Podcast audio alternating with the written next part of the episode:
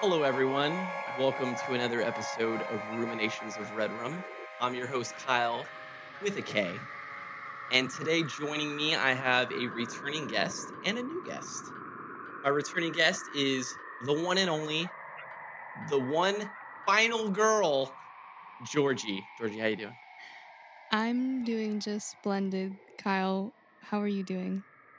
I'm doing great. You have a you have a sultry, uh, clear uh, voice coming out of that microphone. Did you did you upgrade your equipment or anything like that? Yeah, you know I did. You you were the one that pushed me to do it and I am better for it and I thank you. Okay. Which uh which microphone did you get? I got the one that you recommended me, Kyle. Sure, MV7, I think it's what it's called, right? yeah, that's correct. That that sounds right. Fair enough. Fair enough. It sounds good.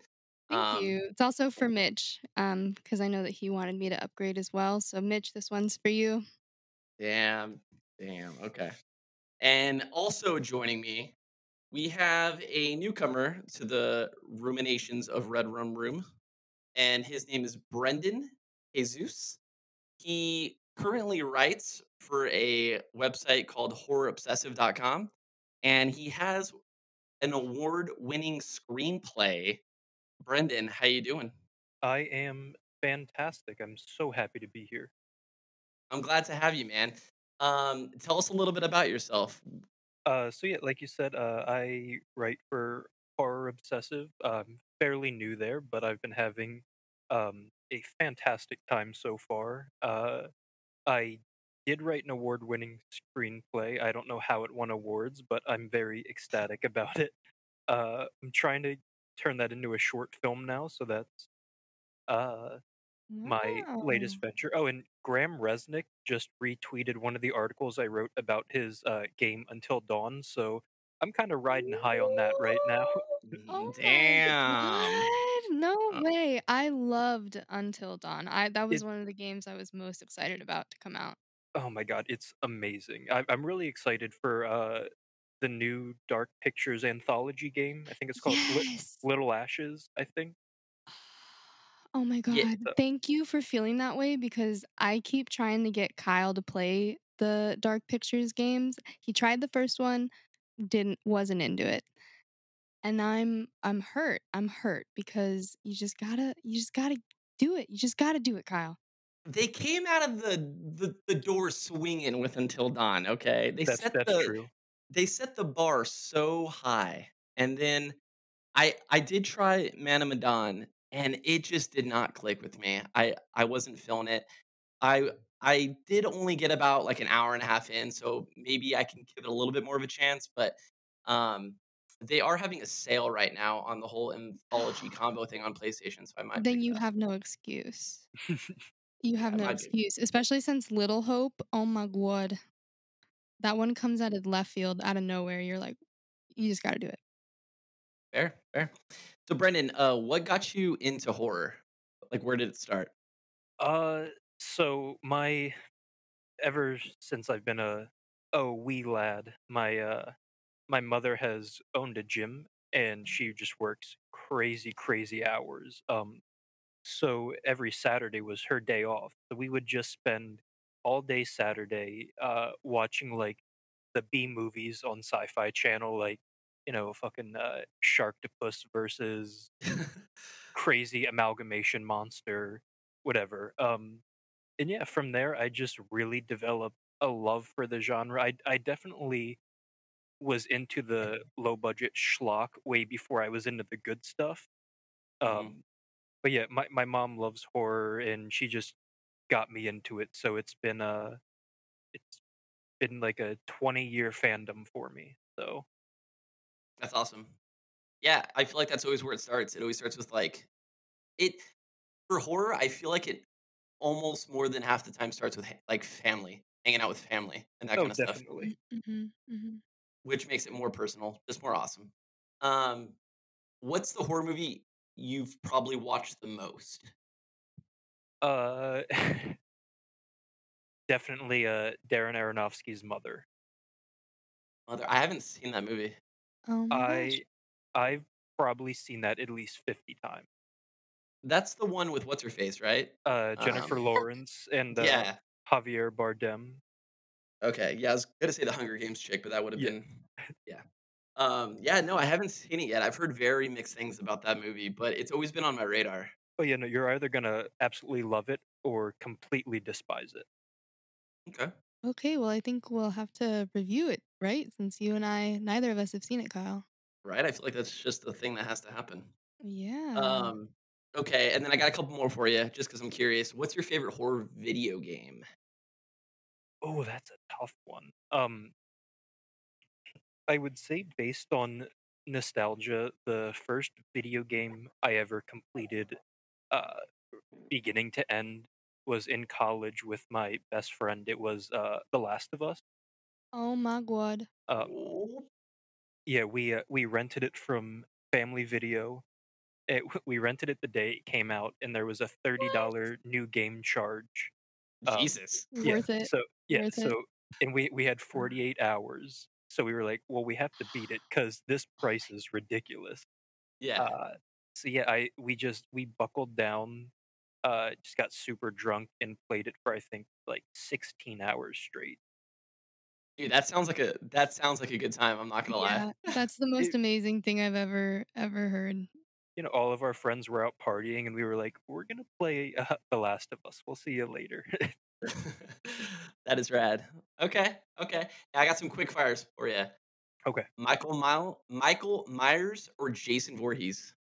Uh, Michael Myers, Zombies or vampires? zombies. If you had to delete one franchise from existence forever, would it be Final Destination or Saw? Oh, Final Destination, easy. Easy. You Oh. say easy. Why easy? Uh, Oh yeah. I I think my my two favorite franchises are The Conjuring, The Conjuring universe. I'll I'll incorporate all of them. Um, and Okay. Saw. Holla. Interesting. Ev- Every every year, uh, I do a, uh Halloween Saw binge. Okay. Okay. But I will say, I I hated Spiral. Yeah, I haven't seen it yet. I was going to in theaters, but it was still like that that tip of like like the end of COVID where we were all starting to get our vaccines, but not everybody had it yet, and it was still kind of fresh and new. So I didn't I didn't go out and see it. But That's Yeah. fair. Um, but uh, now that that's all done with and we're all vaccinated, hopefully, I mean a lot of us are. I think it's safe to say I need to see it soon. But um, okay, cool. Oh, actually, this is kind of more of like a specific kind of deep cut. Not not really a deep cut, but I don't know how much knowledge you have with directors. Um, Ari Aster or Jordan Peele? Ari Aster. I had a feeling you were going to say that. I I I loved Get Out. I thought that it was a brilliant movie. Um, there were just too many plot holes in us and too many just things that Mhm. I thought were dumb and didn't make sense. So I'm excited to see whatever he does next. I like the Twilight Zone. Um, yeah, yeah, uh, I, I'm definitely excited to see Candyman. Uh, I I liked the Twilight Zone. Um, I know a lot of people weren't fans of it, um, but I just think that Ari Aster has done so much with his first two films that I will. I'd give up my left arm to see whatever he does next. Okay. Wow. All right.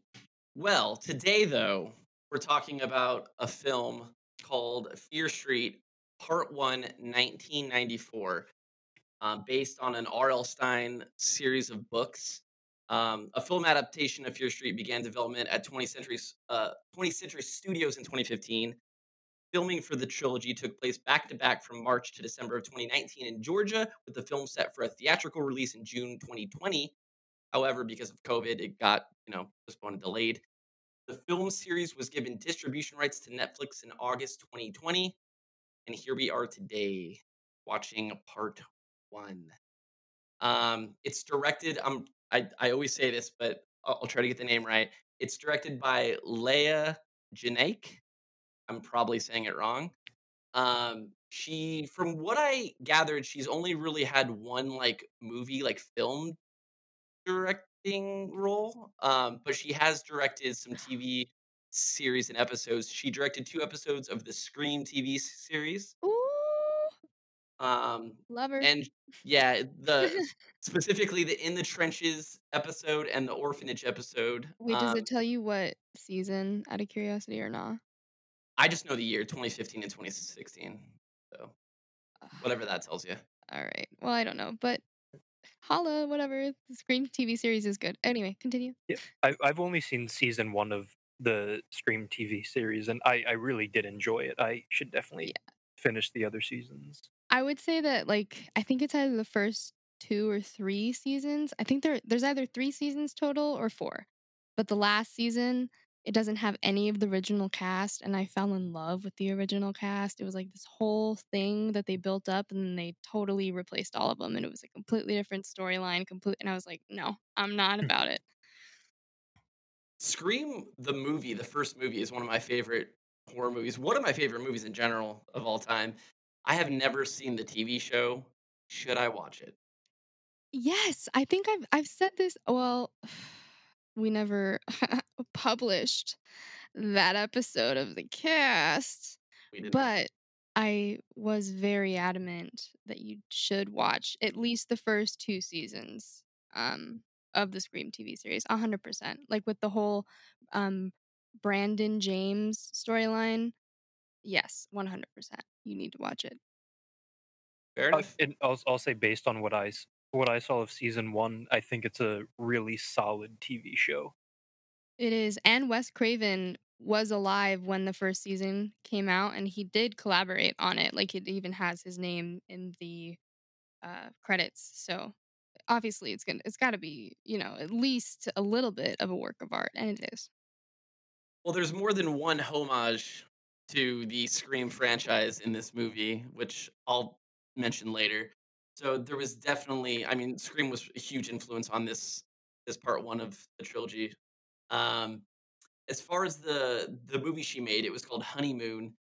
Uh, I've never personally seen it. It has the girl that plays the wildling in Game of Thrones. I don't know her name, so I'm sorry for that. But she stars in it, and uh, that's really her only film. It's it's at a 44% on Rotten Tomatoes right now. So I I'm, audience, I'm pretty sure it was an IFC release. I, I Mhm. could be I could be wrong on that. I remember seeing it and it was super trippy.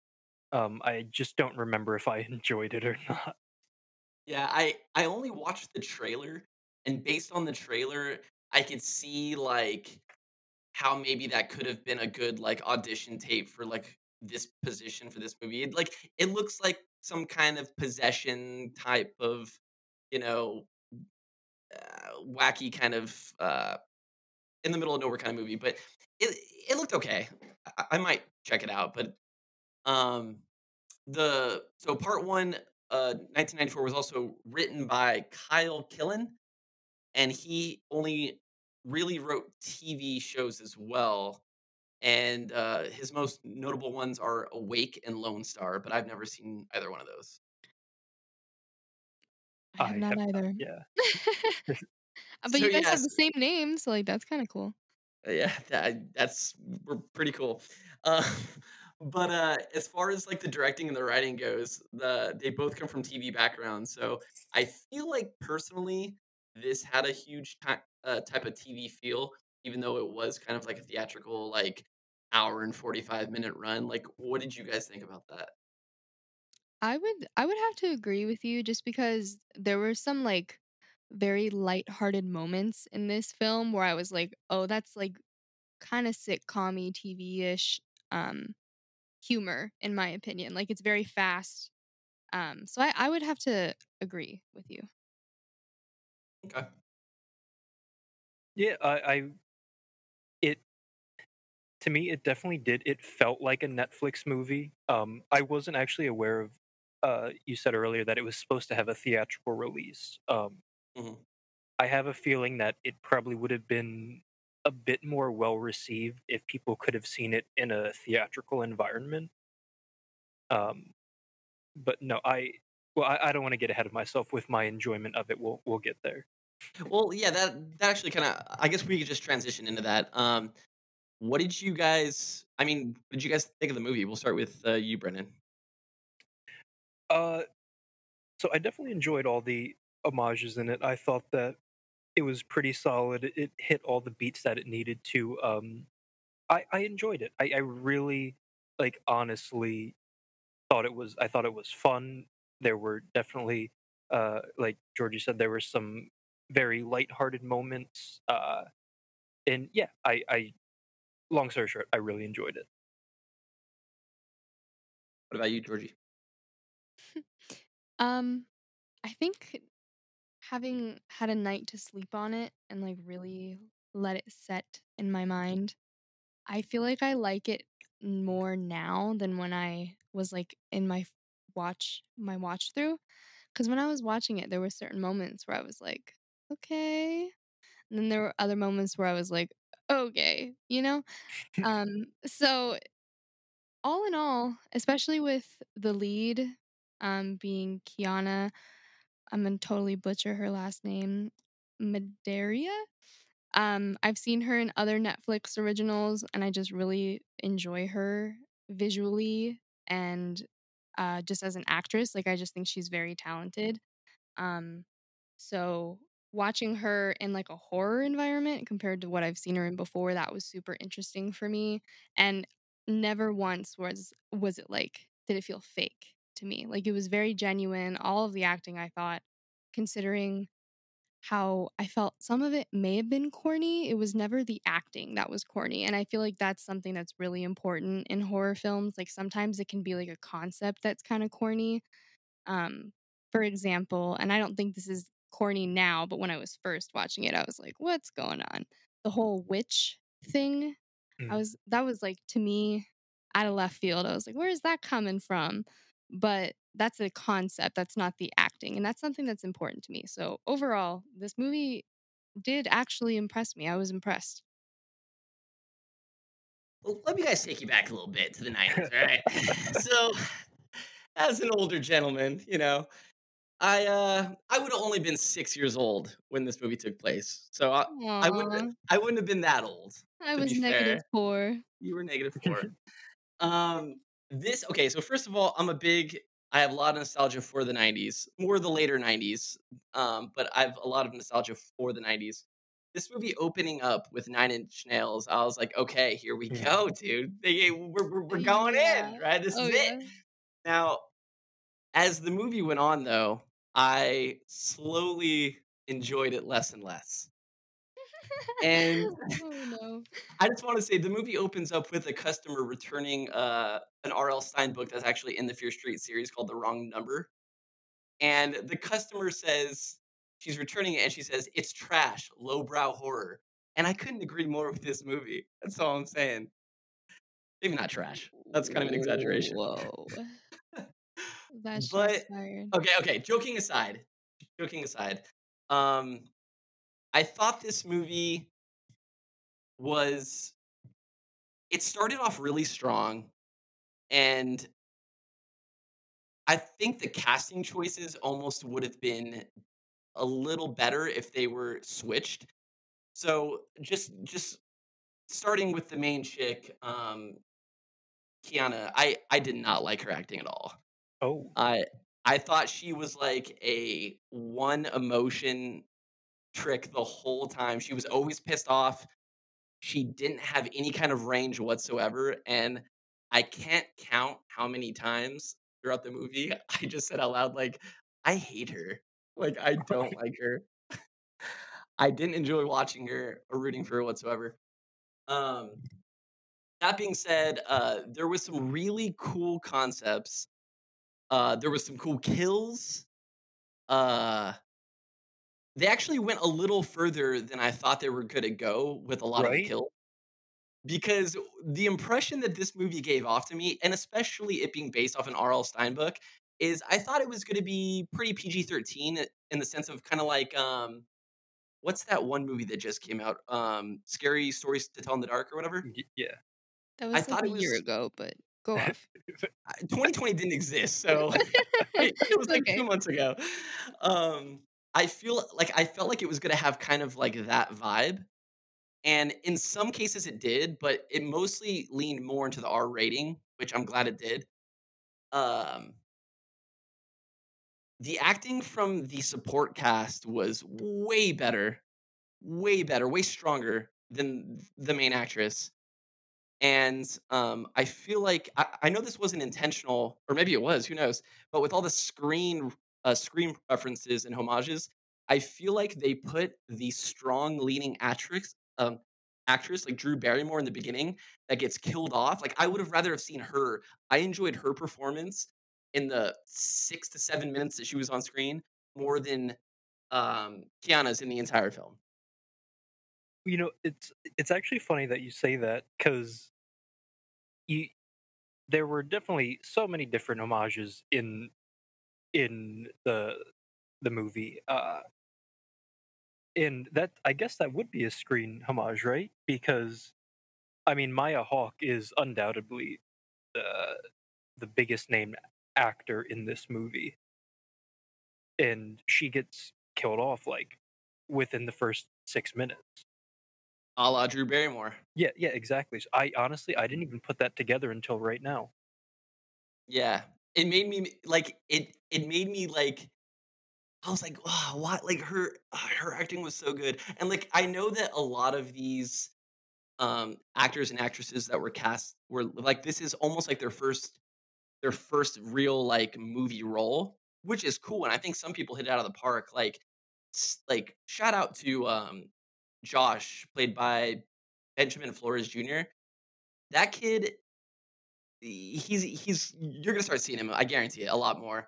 Oh hell yeah! Um, yeah, I thought Josh was awesome. I thought he was a great actor. I even thought um, Kate, which uh, Kate and Simon, um, like the drug dealer Kate, I thought her acting was even like far beyond the main actress. I just I don't know what didn't click with me, but I really think that Kiana's acting, as far as what I didn't like, was just I feel like she had just a very short range of emotions, and it was always just angry.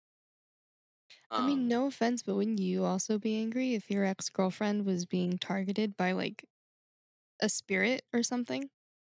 Sure, but, like, there's certain scenes where, like, it just didn't call for it. Like, everybody's talking normal and everybody's has composure, and she's just randomly spouting off, like, things angrily. It just didn't fit. It didn't vibe with the rest like, I feel like she didn't vibe with the rest of the cast.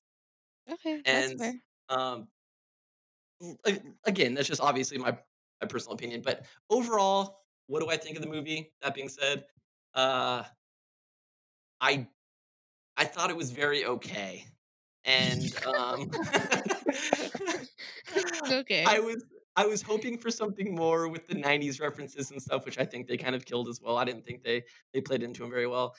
Dude, Um, those I neon lights, are you kidding me? That was like one of Mm, my favorite thing about that movie was just the constant neon different like beautiful shots of neon lights and the angles and oh my god, it was great. That was amazing. Have have have you guys heard of bisexual lighting? Yes. no. It's it's it's been something that's been going around like film Twitter and film Facebook and stuff, but this movie was full of bisexual lighting. Yeah, it's actually so funny that you say that because on IMDb, there's literally a picture of some actresses and they're in bisexual lighting as you speak. Yeah, it's definitely not for me, but for the, uh, audience, can you elaborate, please? Um, bisexual lighting is basically just like, you, do you know what the bi flag looks like?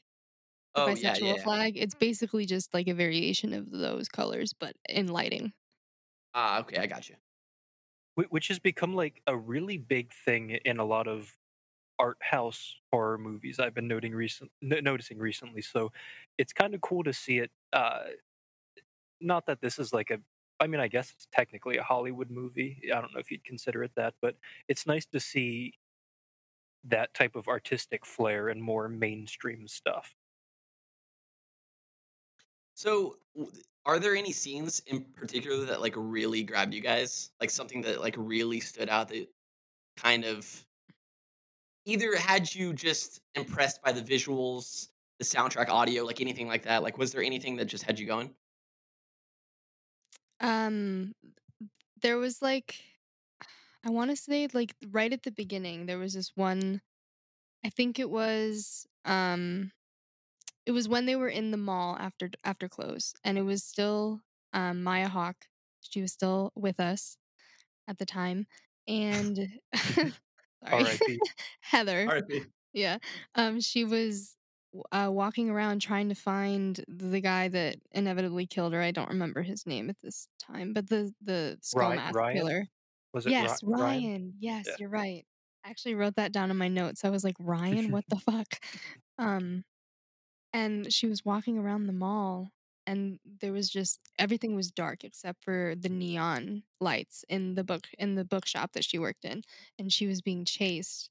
Um, and I just remember her like crouched down, leaning back up against the wall, and there were all of these like velvet posters that were illuminated illuminated by the neon lights and they were just making the prettiest colors and I was like wow and she was like running for her life about to be murdered but I was having a real good time just looking at the visuals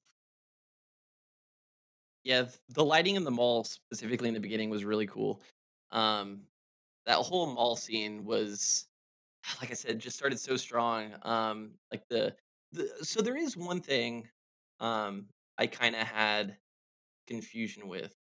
Uh, so with Ryan in particular, played by David Thompson, uh, he. So let's okay. I'm jumping around a little bit, but I just I need to get this off my chest. so, how does the witch choose who she possesses? I don't And think we know yet okay, yeah, keep in mind this recording is being done before watching part two or three. So, Yeah. but just based off speculation, how does the witch choose who she possesses? And why wasn't Ryan being chased by killers as well? Mm, I thought that she was uh picking them based off of um like whoever you were closest to um because the the skull mask was obviously Ryan Ryan I can I get a little spoilery now is that Oh, this is full spoilers. Yeah. Okay, cool, cool. Um, Ryan kills uh the the rich Sunnyvale dude at the hospital. Um, Ryan's the one that's going through Dina and Kate's house. So I think it's someone that you're slightly familiar with. But once you know all the shit hits the fan, that's when uh Sackhead Michael Myers and the Ruby Lane and the other people. That's when the witch is like, okay, I'm just going to use whatever I can to kill you that that that was at least how I looked at it. See, the way I saw it was that because in the beginning, before it got to the two other killers, it made sense. I was like, okay, like the witch revived this dude, and because it's contemporary time, like he he was just there. So like this is still his body or whatever. And once the other two appeared, that's when I started to get like, okay, so like, are the killers ghosts? Where are the killers coming from? Um, like they have a physical form, obviously, they can be lit on fire and stuff, but um, I didn't understand why or like how they got there. So I think maybe because it says that this happens every however many years, or is it every year? I don't know. Because it first started in 1666 when, oh God, what's her name? We'll just say the witch. S- Sarah Okay. Sarah Sarah Fear, Yes, thank you. Which which Fear, which Fear is a Street? great. That's that's a great last name. Sarah Fear, yeah. Yeah, Fear Street. Yeah. Um. So when she was burned at the stake, R.I.P. to my witch sister, and then after that she possessed the pastor. Um. Obviously, we don't really know much past that. Uh. So what I'm thinking is that maybe she just. I think that maybe Sam was just in the wrong place at the wrong time. I don't feel like she would have been chosen to be killed because after she survived, obviously, as it gets into in the end, um, she also went crazy. So maybe it's you have to survive first. Well, that wouldn't make sense because the only person that survived is the lady. So that's a very good question, Kyle. And Ryan also didn't get chased. You're right. Yeah. So maybe maybe they were just picked um randomly and the witch always picks somebody random or maybe not random and we just don't know why yet and Sam was just in the wrong place at the wrong time. Yeah, because I mean, I guess it, kind of going off that, it was it was the whole town of of uh, Shady what Shady uh, Shady Side. Shady side. Um, yeah. And Yeah, it was it yeah. was the whole town of Shady Side that you know decided to to kill this witch. So she's pretty much just like, screw it, you guys all decided to kill me, so I'm just gonna pick someone at random and and I'm gonna get my work done. Speaking of Shady Side and Sunnyvale, I just want to say that Sunnyvale is way too similar to Sunnydale, and it's bothering me. And that's that's all. Wait, is what what's Sunnydale? That um, is that the family cult? Um, maybe uh, I hope not. Um, Sunnydale is the uh town that Buffy the Vampire Slayer Oh, okay, takes place okay. Mhm. Because The whole. Oh, sorry. Go ahead. oh no, I was just gonna say there's a, a Crypt TV uh YouTube series called the Sunny Something Family Cult, and I thought it was the Sunnydale Family Cult, but I could be wrong. Gotcha. Yeah, I don't know. I just feel like why didn't the witch just possess Sam from the beginning instead of trying to kill her? If he, if she, if she was just going to possess her anyway. Well, I, I think the reason that she possessed Sam was because when they had the car crash, Sam was the one that uh, messed with her like direct grave site. Yeah, it was it, it- was because she was bleeding, right? Right, Yes, but yeah, also uh Deena, she started bleeding in the bus before they even got to the the gravesite burial But site. she she didn't put blood on the witch's bones though, and that was something that somebody said. They were like, "You put blood on the witch's bones. That's why she wants you." Mm, gotcha. and yeah, I, I kind of assumed that the the witch. I, I think at this point we should just assume is an all-encompassing power that knows everything about everyone at every time. Um, I, I that's probably fair to say. Um, so I think that the witch might have had an assumption that Deena wants to leave Shady Side, but you know she they're on the bus, they're coming back in the in the Shady Side, and then there's Sam who's ex Sadie. Sh- oh my goodness, ex Shady Side, current Summer Somerville. Those sunny veils, man. Bunch Yeah, of that- losers, I yeah. right? Yeah, so I, I think the witch was pissed that someone escaped Shady Side, and the witch is like, "Oh, they're back on my territory now. You're mine." Ooh, interesting. I didn't think about it that way. About the whole like they're like crossing like the area where she has control over. Yeah, pretty like a like a state line, I Mm. guess. It's interesting. I didn't think about that. Um, we got a couple other villains in the mix. So we got like so first uh the uh um Skullface guy. He's played by David Thompson. He's I recognize him from Green Room, but he also plays Scarecrow in Gotham, but I haven't seen that show. Ooh, can I? I haven't thought about Green Room in so long. That's such a good movie. It's a really good movie. Rip Anton Yelchin. Yeah.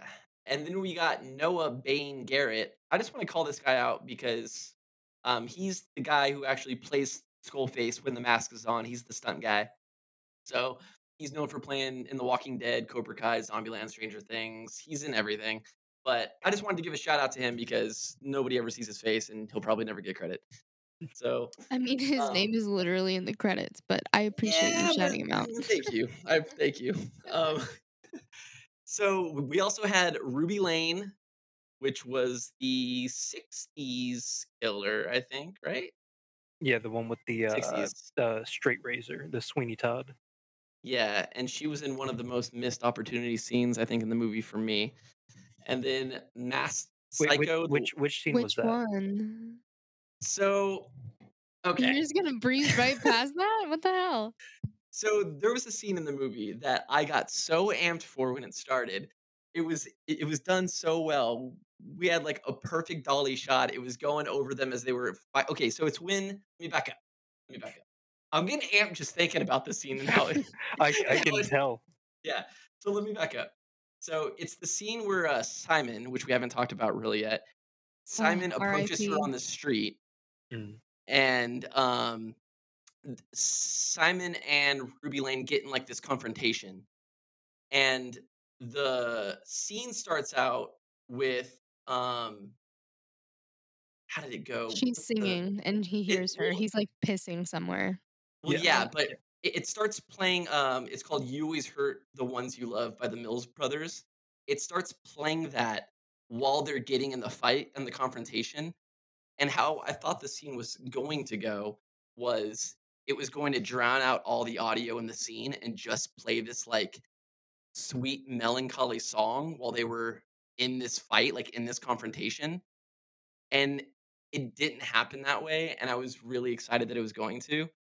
Um, I just feel like their confrontation could have been played out longer. I feel like the scene ended too quick. Um, it started out with like a cool premise with the song playing, and the shots were really, really cool. Like the above shot, the crane shot, and the dolly shot were both really cool.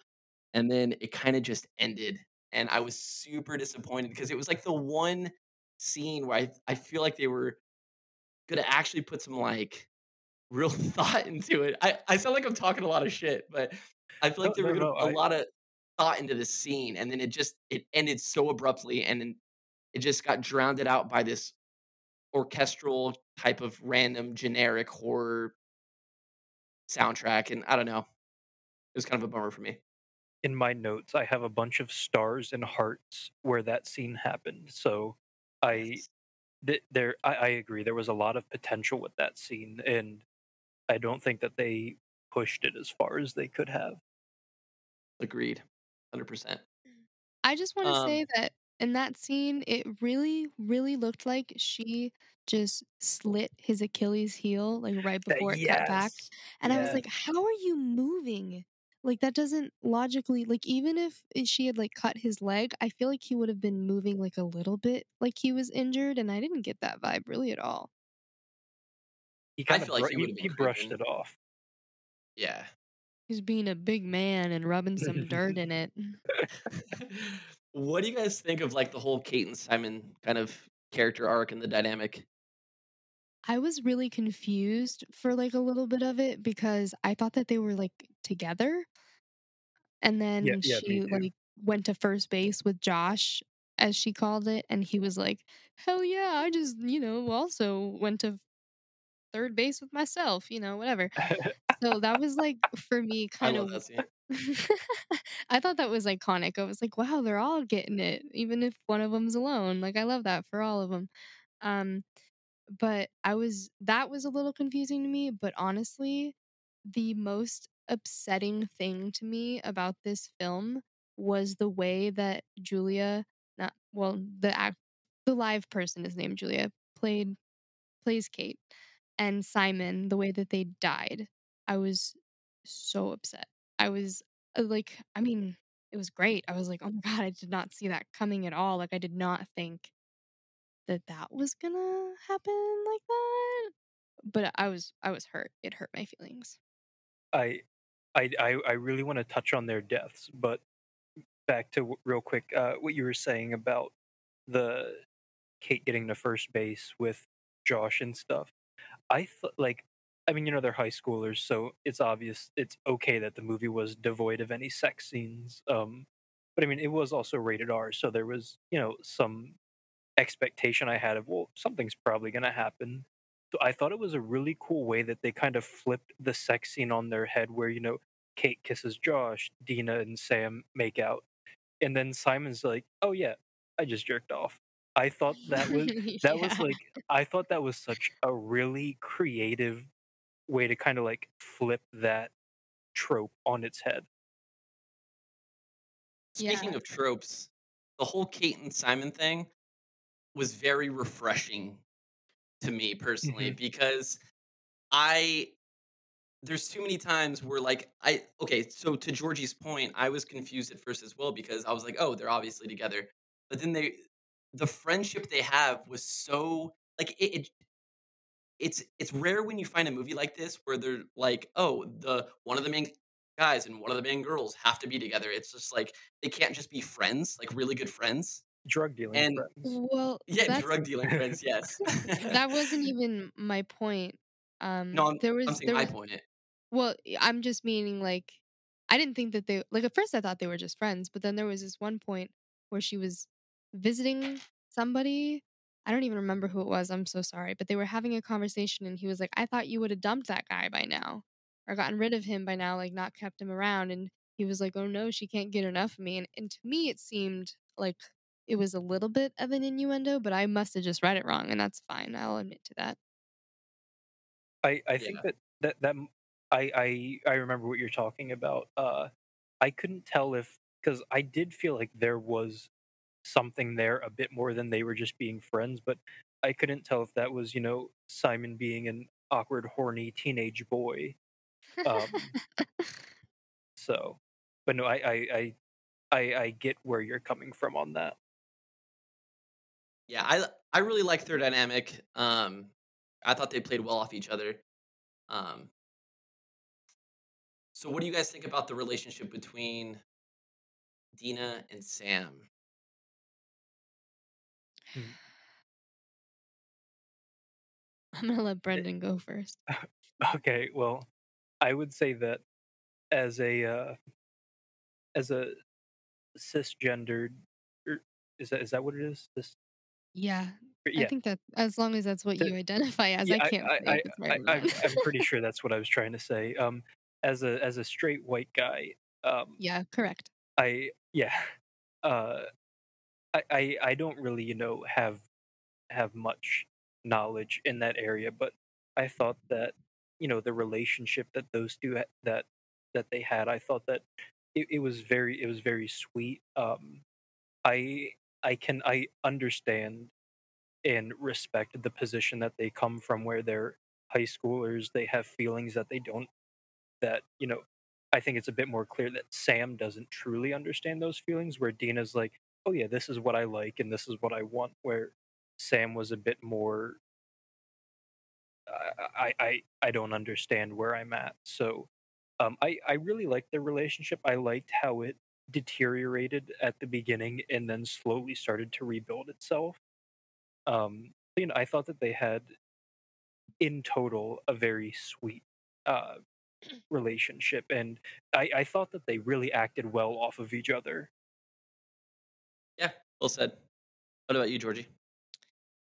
Um, I think because it was in the 90s, well, based in the 90s, um, I honestly think that they I I mean, I liked their relationship. There was definitely some parts where I was just like so annoyed with either one of them or both of them.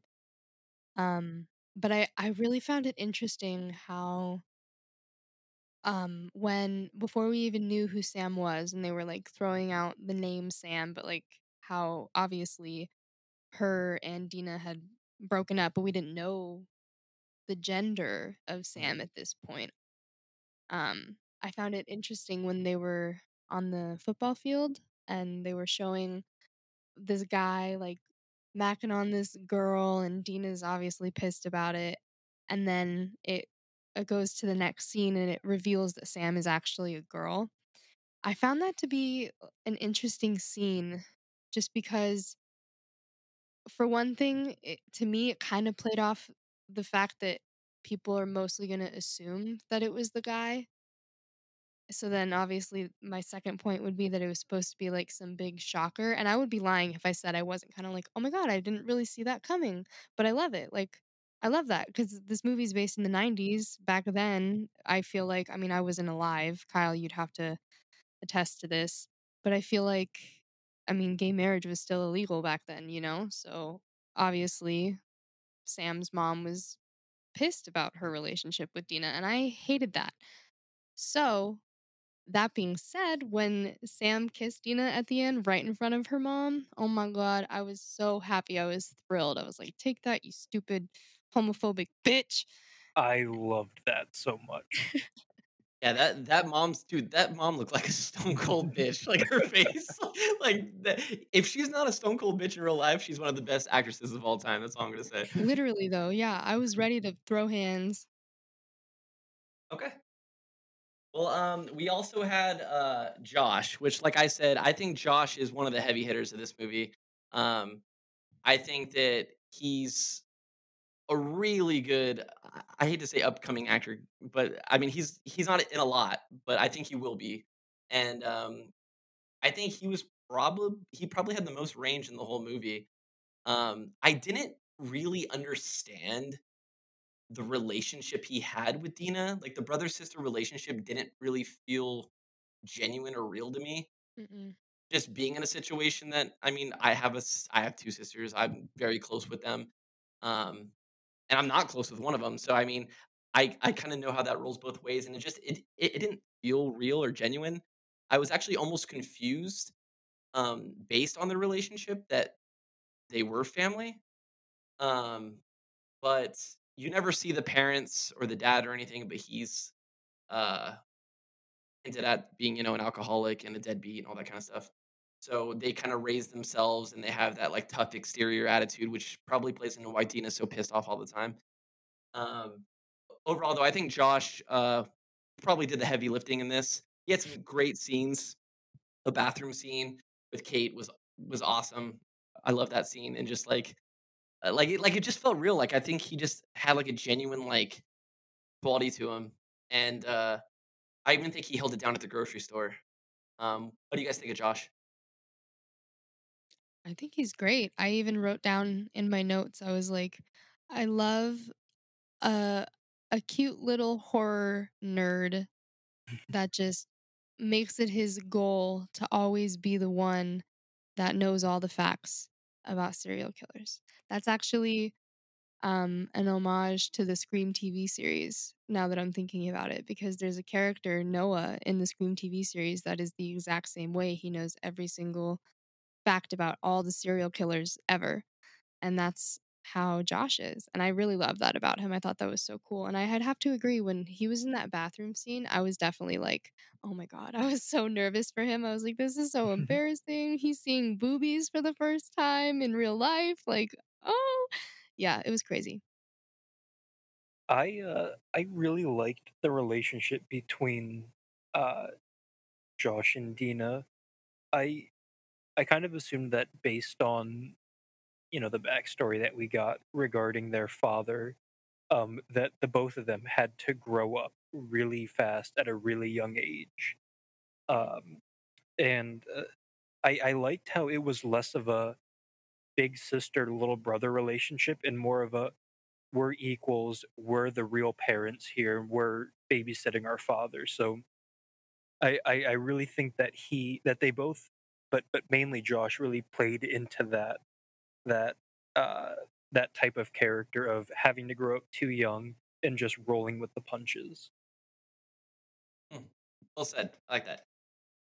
Um okay. Um Wait, now can I just say that he's also known as Lil Peanut, Benjamin Flores Jr. He's also known as Lil Peanut. Okay, sorry, go on. s- s- what is he from? Um, he was in Fear Street Part One. Uh, he was also in Game Shakers. Never heard of it. Um, Jurassic World Camp. Cre- I can't read that. Wait, hold on. one. Was was Lil Peanut a reference from this movie? No, that's like literally Benjamin Oh, his actual name? Jr., the actor himself, is Yeah. also known as Lil Peanut. He was in Hey Arnold, the Jungle movie. He was in Happy Feet 2. Damn, Um, I, I didn't realize you were such a huge Benjamin Flores Jr. fan. That's uh, I'm not. I just googled it. I just googled it. I googled him because I was curious. Uh, sorry. Yeah, continue. So so pretty much what that means is this child has way more money than I do. Oh yeah, hundred percent. yeah, he's actually 18. He's not a child, even though Oh, he looks oh very young. oh my young. god. He looked I thought he was like 12. Speaking of that, speaking of that, I have a feeling I'm gonna be the only one that thinks this, but Deena looked her age. She looked so much older than everybody else. Am I crazy? Because she's over thirty. Like Are she you looked, serious? she looked thirty. Like she looked like Sam's older sister. Compared like- to 30? She's thirty years old. Yeah. Oh, oh compared to like her co-stars, I would say yeah, I would she looks older, but she does not look 30. I don't know. Maybe maybe because I got the thirty lenses on right now, I could like I could see that kind of shit. But she Yeah, you looked can- older you to can smell them out a mile away. I I can smell them out. You know what I'm saying? She looked older to me than Sam, and that that was actually throwing me off. Like that, she looked older, like genuinely. Like I, I'm not talking about leaps and bounds older, but like I could see it in her face. Like I could just like I have those 30s tinted glasses on, and I could just see it. But that kind of bugged me too. I, I Um, just I just kind of assumed it was one of those things where because I didn't look up the ages, but I assumed it was one of the things where they got like 24, 25 year olds to play like 18 year olds. But I am so surprised by that.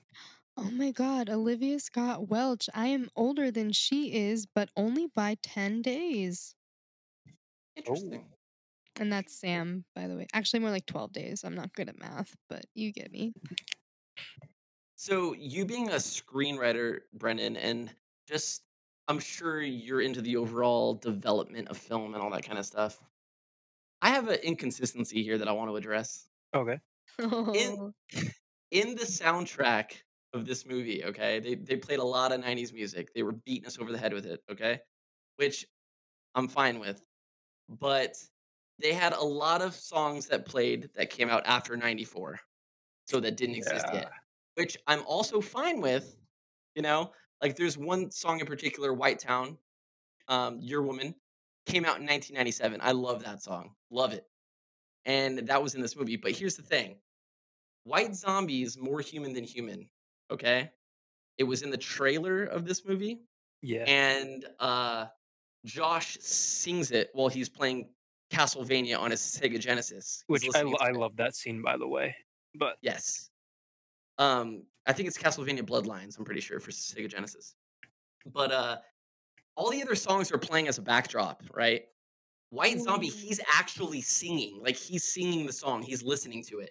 And that song did not come out till 1995. It wouldn't have existed yet. hey, to, to add on to this, if you look at the IMDb at all the goofs, there are a ton of different instances where, for instance, Your Woman, which plays in the hospital, was released in 97, three years after the events of the film. There are Yes. a few of them in there. See, and that's what I'm saying. Like, how can a Hollywood movie make that big of an oversight? Or or do they just don't care? Like, what do you guys think?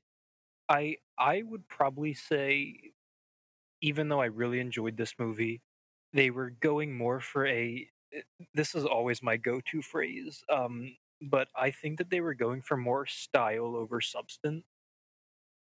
Um, but that that being said, as and I I I'm not trying to make this about myself, but for the the screenplay that I wrote that I got some awards, I did 35 different rewrites on it and I I did my dramaturgy work. I made sure that everything I referenced was timely. Um, I made sure that there were no like plot holes, any continuities, continuity errors in the script. So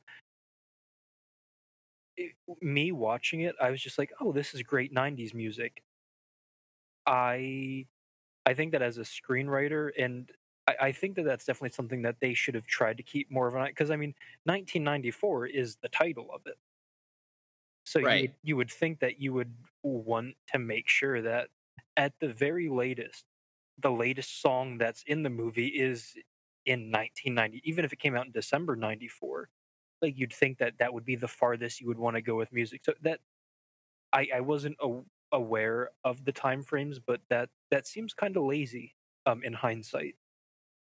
Definitely. It definitely is because there's not even just that. Like the first the first thing in the goofs for IMDb it says the application Benjamin Flores Jr.'s character, so Josh, is chatting on uses the Calibri font. The plot takes place in 94, yet this font was not introduced until 2007. That's a very specific thing for somebody to point out as a mistake. I just want to say these people know their freaking fonts That that's So- overly specific. that's a call out for sure and i think Fucking that fear nerds. street part three needs to do some editing and you know fix any of those errors that we might find Yeah, and like as far as the style argument, I could I could totally get behind that. Like playing songs from the 90s in your movie as a backdrop to the scene is fine with me. But when you actually like incorporate that into like the film as far as it existing, like the characters knowing it and listening to it and singing it or, you know, interacting with it, that that's something I don't think that could be that like you can't make that kind of mistake with this kind of money. Uh, th- Uh. that, that that that's a fair point to make, and I, I think especially uh, for for us 90 kid 90s kids the the cultural impact that like R.L. Stine had on me, I and I, I think that he's fantastic and I think he can do no wrong. But I think that if you're gonna take a property of his, you have to treat it with the utmost respect and the Mhm. utmost care. Yes. So, and I, I I'm gonna double back on what I said. I, I in hindsight, I think that that's very lazy of them. Me too.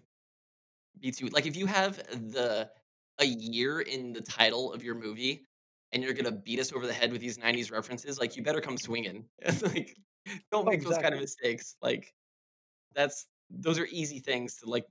Eh, Like people were gonna notice. Like I noticed it just because I, I mean, I grew up in the '90s and that was the music I listened to, and like immediately I was like, "More human than human." I was like, "Was that?" I was like, "Was that really '94?" I was like, "No way." I mean, granted, it was only a year later, but still, I didn't even still, remember it being in yeah. '95. I thought it was later than that too. But um, yeah, I don't know. I just don't think that's acceptable personally. Um, we're getting uh we're getting kind of late in the runtime here, but just one thing I want to go over before we start getting into like our final thoughts and reviews and ratings. Um, I think we could all just agree right now what the best kill was. bread slicer. Yeah, it's got to be the bread slicer, oh right? yeah, one hell hundred yeah. percent. Yeah, like there's a couple good ones. Uh, I mean, there was Sam's boyfriend getting stabbed in the back, and there was the nurse getting stabbed in the throat.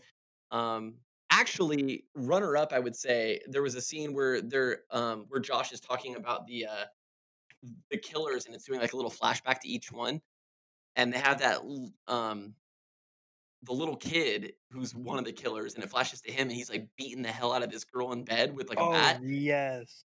That was rad. But I would still have to give it to the bread slicer. Wait, there, there there was a question that I had. I I was trying to figure out if this was a reference to something, but Nurse Betty, the the dude that supplies the uh, uh Simon and Kate with the drugs, is that a reference to something? Because that just seemed really weird. To, me. Wait, say that again. I'm sorry. uh, Nurse Betty, Yeah. the the guy that gives Sam and Kate the drugs to sell. Oh, okay, okay. Yeah, His, yeah. his name tag says Eddie, E D D E, I think it was, but he etches a B into it. I, I wasn't sure if that was a reference or or what that was because that it, it it that really stood out to me in a weird way. Yeah, if it is a reference, I'm not aware of it, but we'll look it up and maybe talk about it in part two. But yeah, I don't, I don't, I, I- I don't personally know. I, it is a movie, Nurse Betty, Oh, is it? but I don't know if it has anything to do. is it a horror movie? No, it doesn't look like it. Yeah, I, I, nothing's popping up. Has a eighty-three percent on Rotten Tomatoes, sixty-nine percent on Metacritic. Yeah, no, that's not it. Yeah, I'm not sure. Well, overall though, um, do you guys have anything else you guys want to address about the movie before we get into our final thoughts? Mm, oh, yes. When Sam was, um, this is just something that grossed me the frick out because no thank you.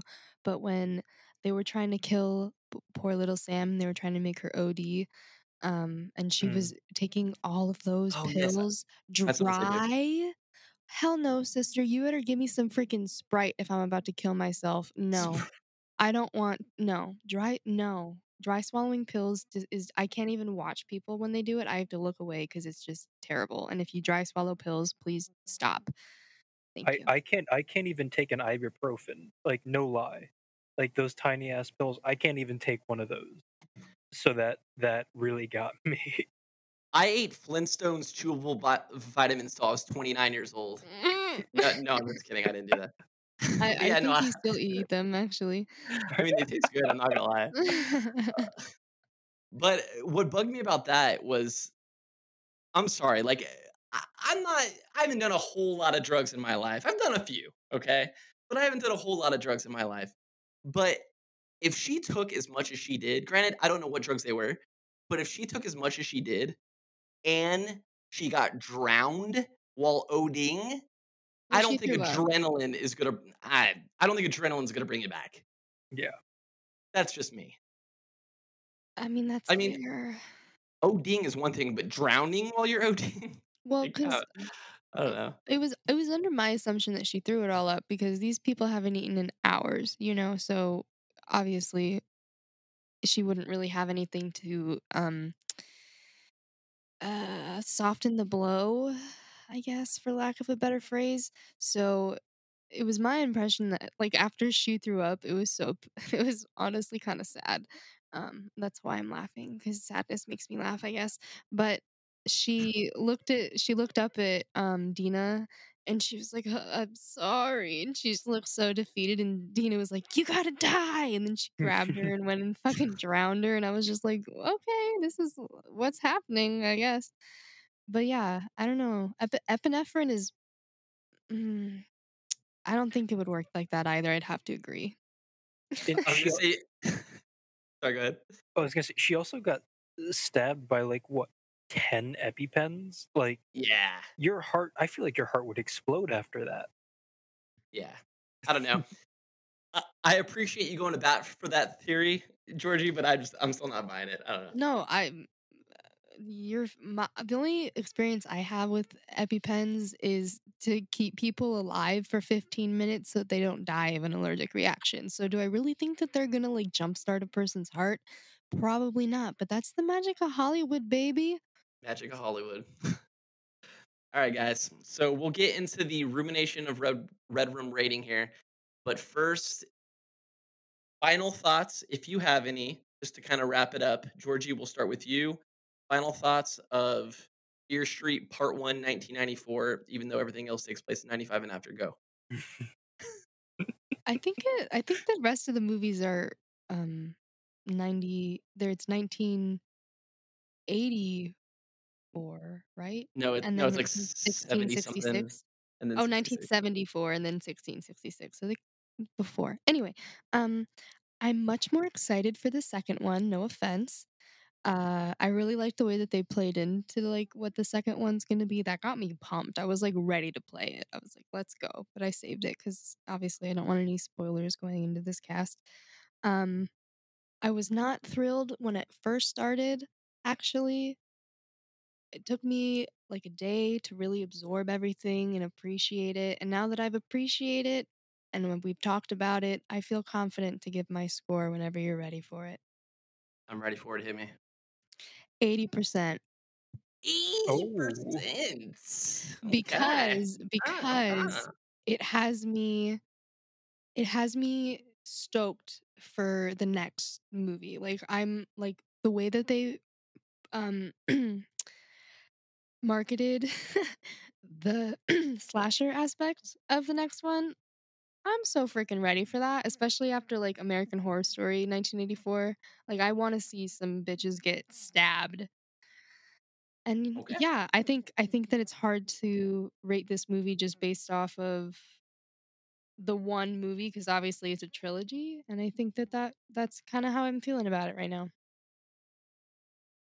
Okay. Brendan, what you got? Okay. Uh, so I think that a- after we've all finished all three, I would be interested to see if any of our ratings change regarding this. Um, but going going into this this episode, I I was sitting high at about I'll I'll give it an 89, but based on some of the things that you brought up regarding the music and stuff, uh, I'm gonna have to drop it down to like an 85. 85. yeah, and Yeah, and this is this is gonna sound really nitpicky, but the things that I like about 1994 are the exact things I don't like about the Stranger Things. So, because I, So I feel that. uh, i- in Stranger Things they go so hard to make you remember that it takes place in the 80s, and I really hated that. That was like one of the things that I really despised about Stranger Things.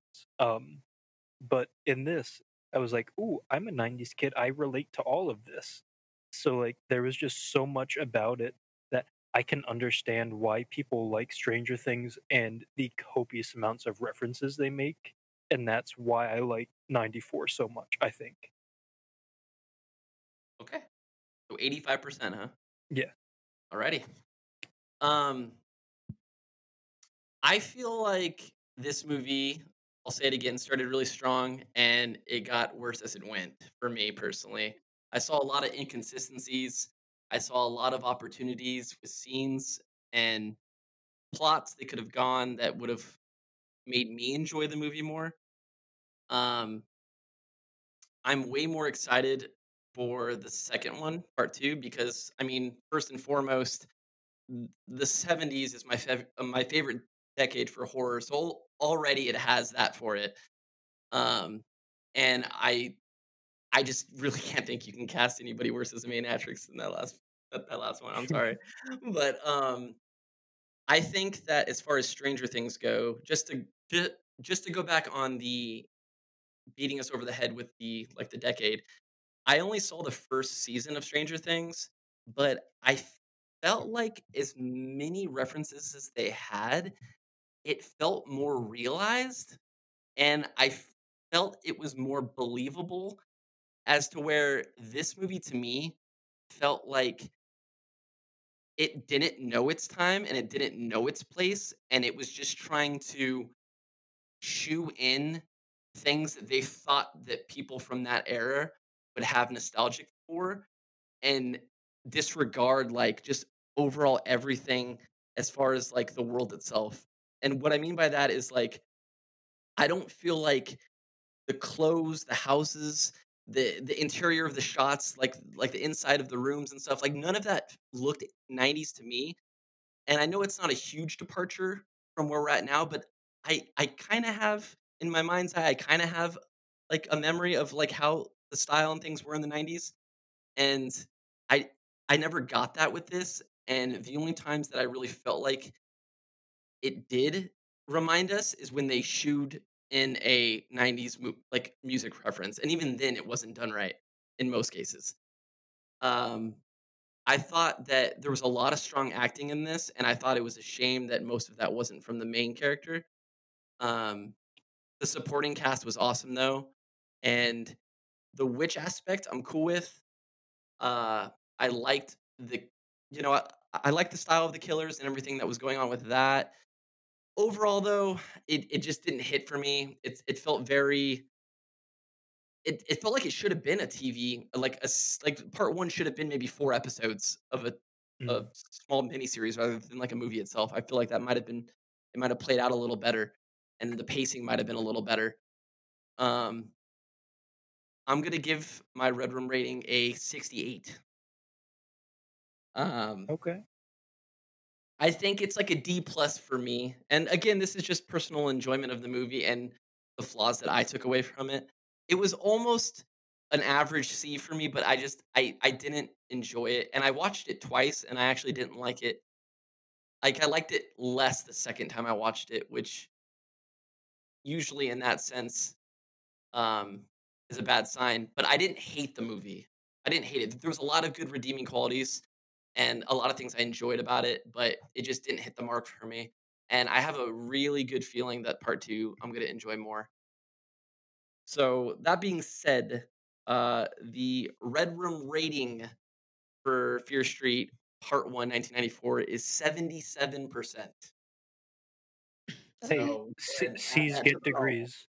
C's get degrees. Yeah, C plus at that. it almost made it a it almost made it a B. It almost made it to a B. But um this has been another episode of Ruminations of Red Room. We are under the Ruminations Radio Network umbrella. We have a lot of other podcasts that you can go and listen to, a lot of other subjects. Um, please check them out. There's a lot of stuff there.